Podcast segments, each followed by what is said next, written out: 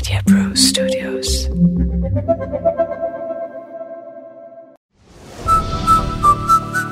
Big F M podcast इतिहास नावाची व्यक्ती. आर जे संग्राम सोबत. इतिहास नावाची व्यक्ती. यामध्ये आज बहुतेक पहिल्यांदाच एक महिला इतिहासाच्या अभ्यासक आपल्याबरोबर असणार आहेत. टॉलस्टॉय रशियन कादंबरीकार. त्यांनी कुठेतरी म्हणून ठेवलं होतं आय थिंक वॉर अँड पीसमध्ये की लोक काही इतिहास घडवत नसतात. इतिहास हा घडत असतो. आणि आपण कितीही प्रयत्न केला काही केलं तरी आपण काही त्याच्यावर काही इफेक्ट टाकू शकत नाही त्याला इन्फ्लुएन्स करू शकत नाही.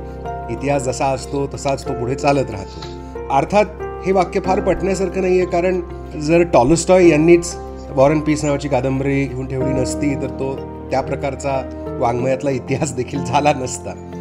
दुसरी एक महत्त्वाची गोष्ट यात असते की आपल्याला असं वाटतं की मनुष्य हा इतिहास घडवतो इतिहास बनवतो तो बदलतो. पण बऱ्याच वेळा आपण जेव्हा मनुष्य म्हणतो तेव्हा आपण पुरुषांबद्दलच विचार करत असतो.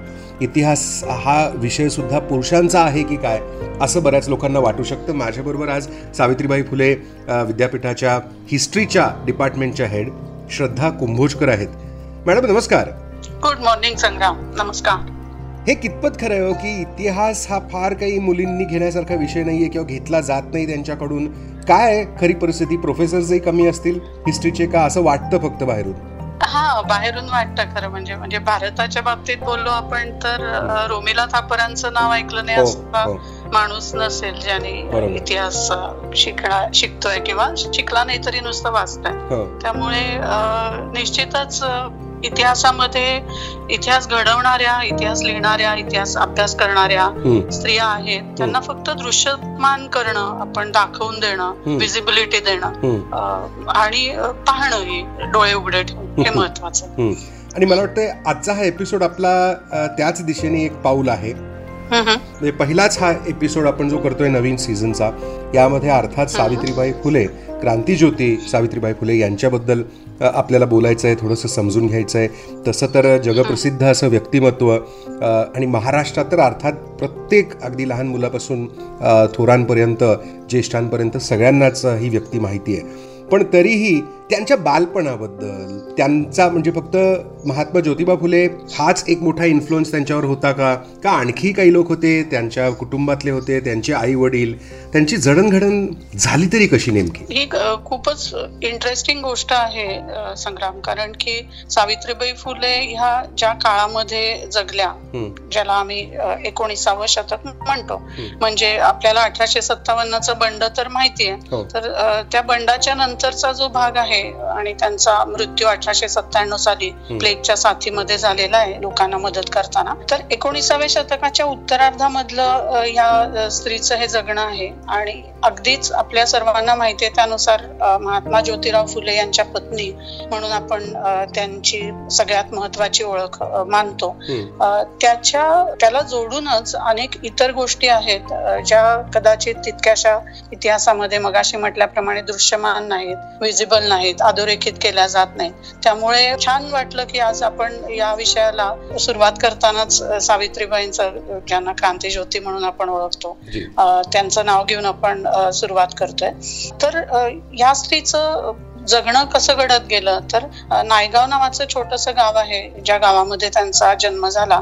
आणि अगदी लहान वयामध्ये त्यांचा विवाह ज्योतिराव फुले यांच्याशी झाला अगदी लहान म्हणजे किती तर साधारणतः मी कल्पना येण्यासाठी एक छोटा स्टॅटिस्टिक सांगते तुला.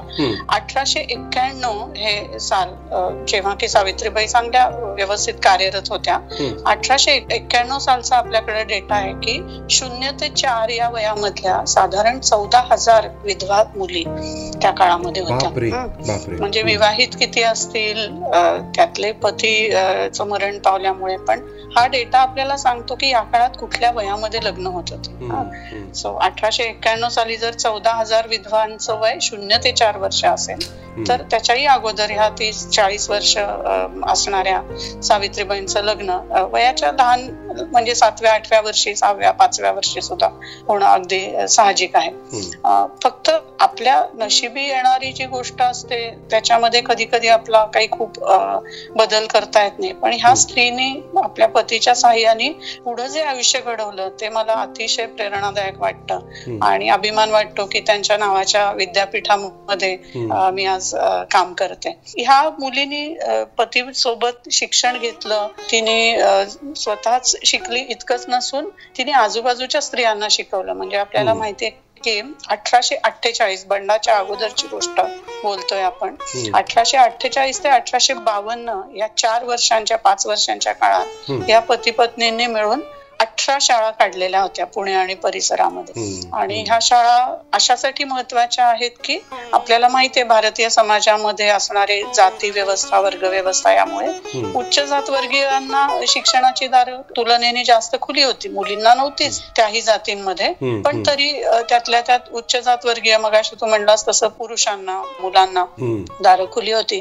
तर ह्या अठ्ठेचाळीस ते बावन्न या काळात यांनी ज्या अठरा शाळा उघडल्या त्या तत्कालीन समाजाने ज्यांना मागास मानलेलं होतं दलित मानलेलं होतं पददलित मानलेलं होतं अशा समाजांमधल्या त्यांच्या भाषेमध्ये शूद्रातिशूद्र असा शब्द त्या वापरतात.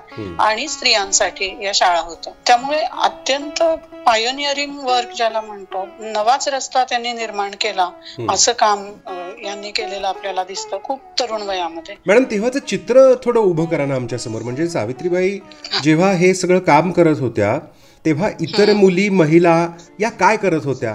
म्हणजे त्यांचं त्यांची काय दिनचर्या काय असावी? बघ आता अठराशे अठ्ठेचाळीस ते बावन्न ही जी त्यांनी शाळा तयार केल्यात सुरू केल्यात या काळाच्या आसपासचीच तुला गोष्ट सांगते. त्यांनी पुण्यामध्ये आपल्याला माहिती अनेक ठिकाणी शाळा सुरू केल्या होत्या जशी बिडेवाड्यामध्ये आज फरासखाना पोलीस चौकीच्या ऑपोजिट आपल्याला बिडेवाडा माहितीये जिथे त्यांनी मुलींसाठीची शाळा चालवलेली होती.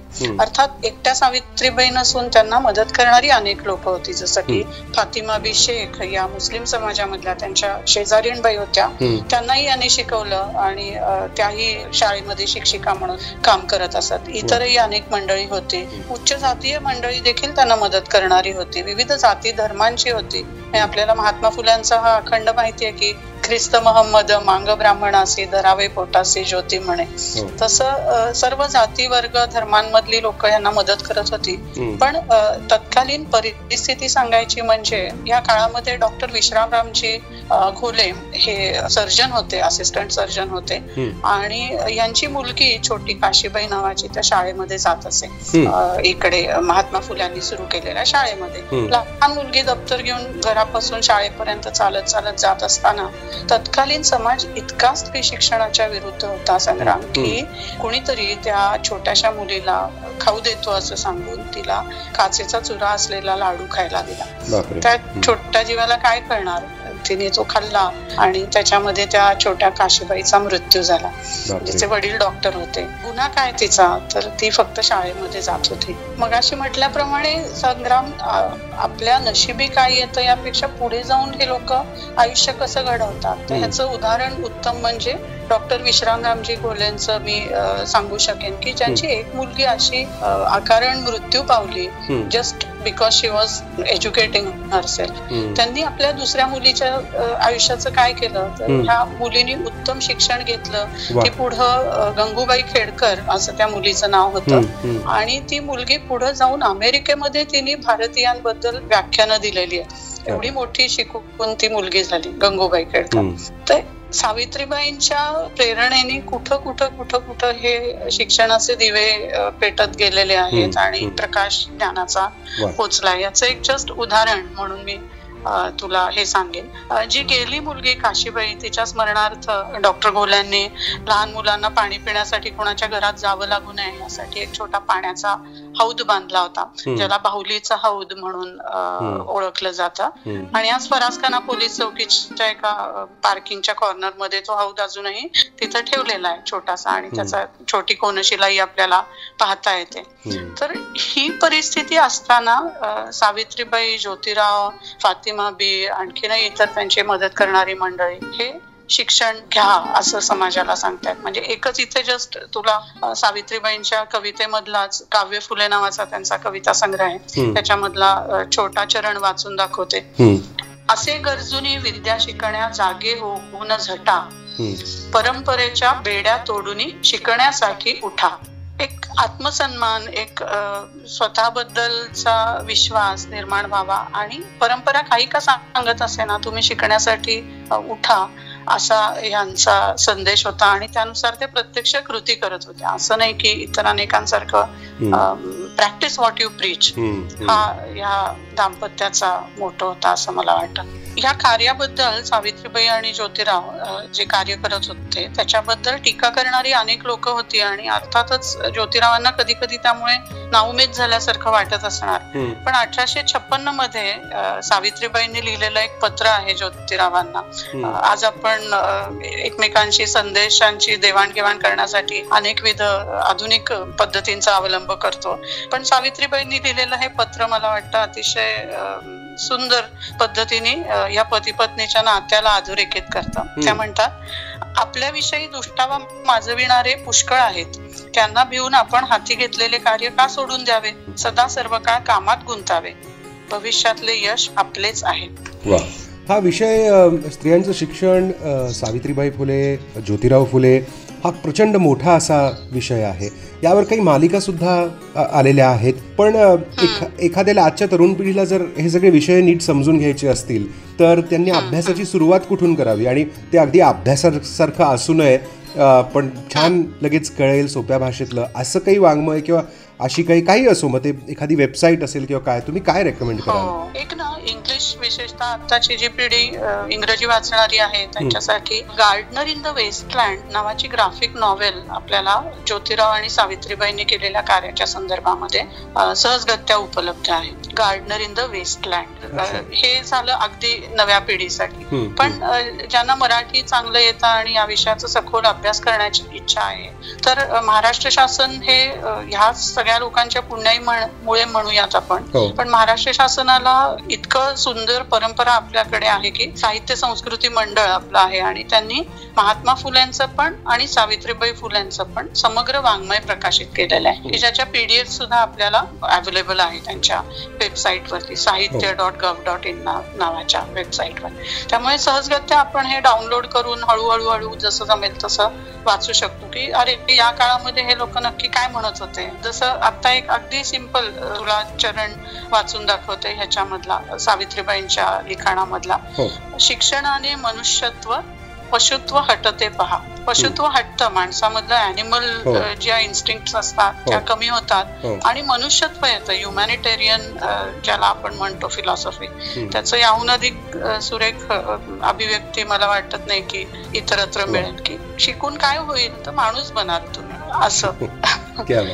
श्रद्धा कुंभोजकर या सावित्रीबाई फुले पुणे विद्यापीठात इतिहास डिपार्टमेंटमध्ये एच ओ डी आहेत. Madam thank you very much खूप छान सुंदर तुम्ही अगदी अल्प वेळात तुम्ही सावित्रीबाई फुले यांच्या कार्याबद्दल आम्हाला सांगितलं.